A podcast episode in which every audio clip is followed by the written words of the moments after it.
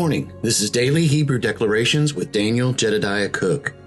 And I'm reading the Daily Hebrew Declaration today for March the 3rd, 2020. The three Hebrew letters that we're honoring today are Gimel, Gimel, and Resh. For those of you that are just now joining us, uh, the way that Michelle looks at this is based on the date. The third month, the third day, and of course 20 for the 2020. Uh, the third letter of the Hebrew Aleph alphabet is Gimel, and hence the reason why there's a double Gimel today, March the 3rd.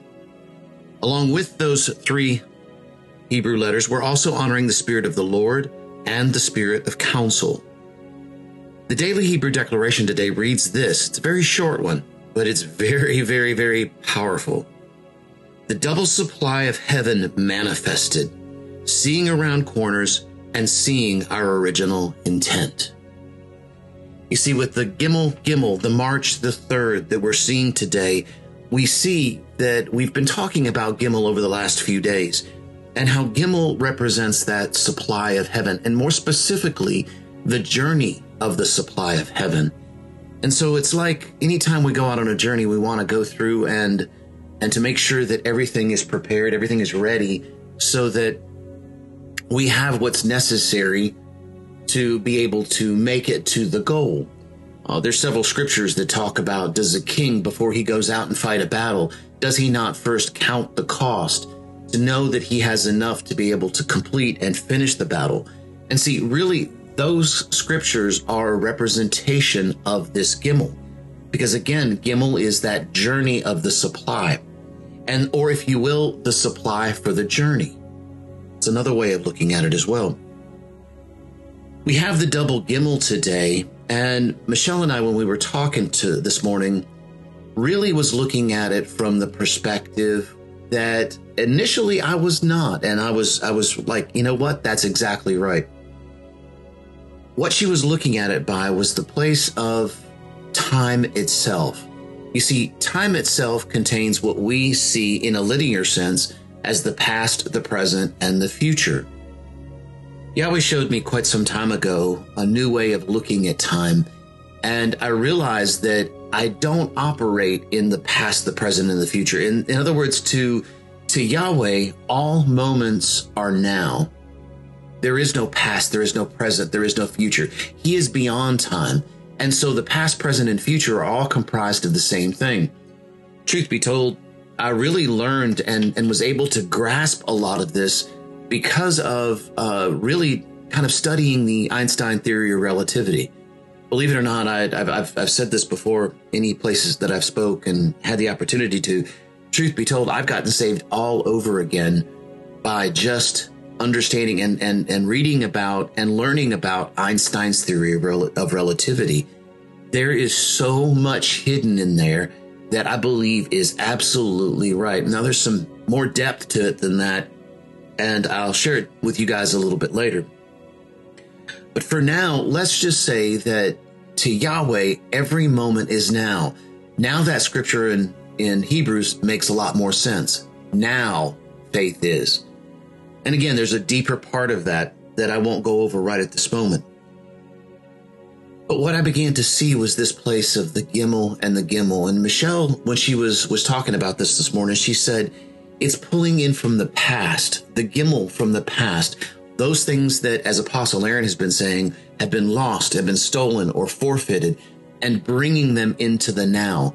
The, if you will, the inheritance and the legacy that our families have built up being brought into the now, even on into the, the distance but then also pulling in from the future as well.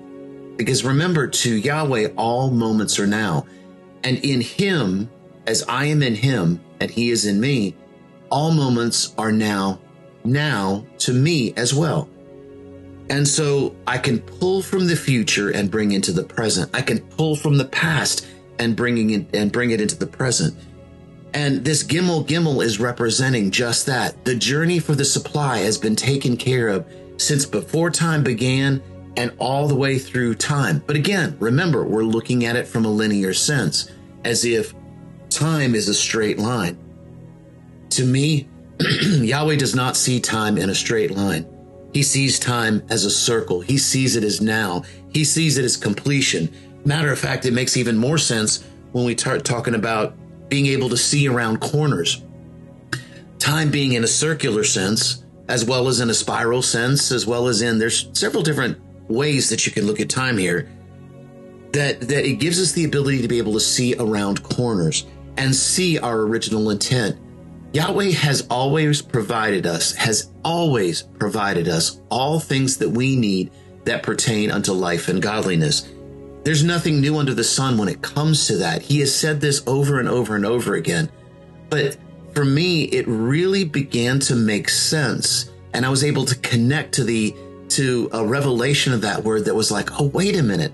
I have been looking at things so wrong for so long that it's, it's taken me time to, to, as Yahweh has been renewing my mind, and and uh, you know being able to see from this this new perspective that that it's it's been blowing me out of the out of the water because again it's it's a perspective that's always been but yet to me it's a brand new perspective because I'm I've struggled with seeing those things. I've struggled with being able to understand that Yahweh has already provided them that he's already fought the battles. I feel like I have some part that I have to play in all of this and I do have a part. I do have a, a place that I have to to to operate in this in my I don't even like using the word obedience here, although obedience is a perfect word. Obedience is only one portion of this. Uh, because obedience brings about this place of just doing exactly what is said. But the other day I was I was explaining this to someone and uh, I was trying to explain how Yahweh has provided us all things that pertain to life and godliness. But just like when my daughter was little, and you guys have heard a lot of stories about my daughter when she was little, but we would give her crayons and we would give her a coloring book and say, Here, Lauren, I want you to, to paint us a or, or to draw us a beautiful picture. And she would sit down and she'd take her crayons and she'd begin to draw a picture. And of course, the older she got, the the more the more beautiful they became. Although, truth be told, some of the early ones were some of the most beautiful, even though they were out of the lines, they were all these weird colors. And sometimes it was a, a conglomeration of a lot of different colors all wrapped up into one. But we didn't care. It was absolutely beautiful because we gave her something and then she took what was in her heart and the ability for her to be able to accomplish it. And she drew us the, the best picture she could at that time. And it was beautiful. It was perfect. She met the very thing that we had asked for her to do. And it's funny because I was, I was thinking about that because so many times we, we say, Yahweh, I don't know if I hit the mark. I don't know if I've, I've been able to accomplish what you've, you've set out for me to do in this. And a lot of times that comes because we put a picture up of what we think the fullness should be, of what we think the, the outcome should be based on what Yahweh has spoken to us. And when the, that when what we see doesn't quite meet that picture, we feel like a failure. But when Yahweh had all he had done was sat down a coloring book and crayons in front of us and said, I want to see what you can do. Whether it was beautiful, whether it was messy, whether you went outside the lines 10,000 times, or you went outside the lines only once, or you didn't go outside the lines at all, it didn't matter. It was the fact that you had done everything that you could to accomplish the very thing that he had set out to do. So let's go today in just that place, knowing that, that Yahweh is saying he wants our response. He wants that place of what he's given us and then for us to be able to use it and give it back to him suddenly the parable of the talents makes a whole nother um, makes a whole lot more sense to me. Because he wants us to take that and give it back to him full. Let's go out today and do just that. Y'all have a great day. See you again tomorrow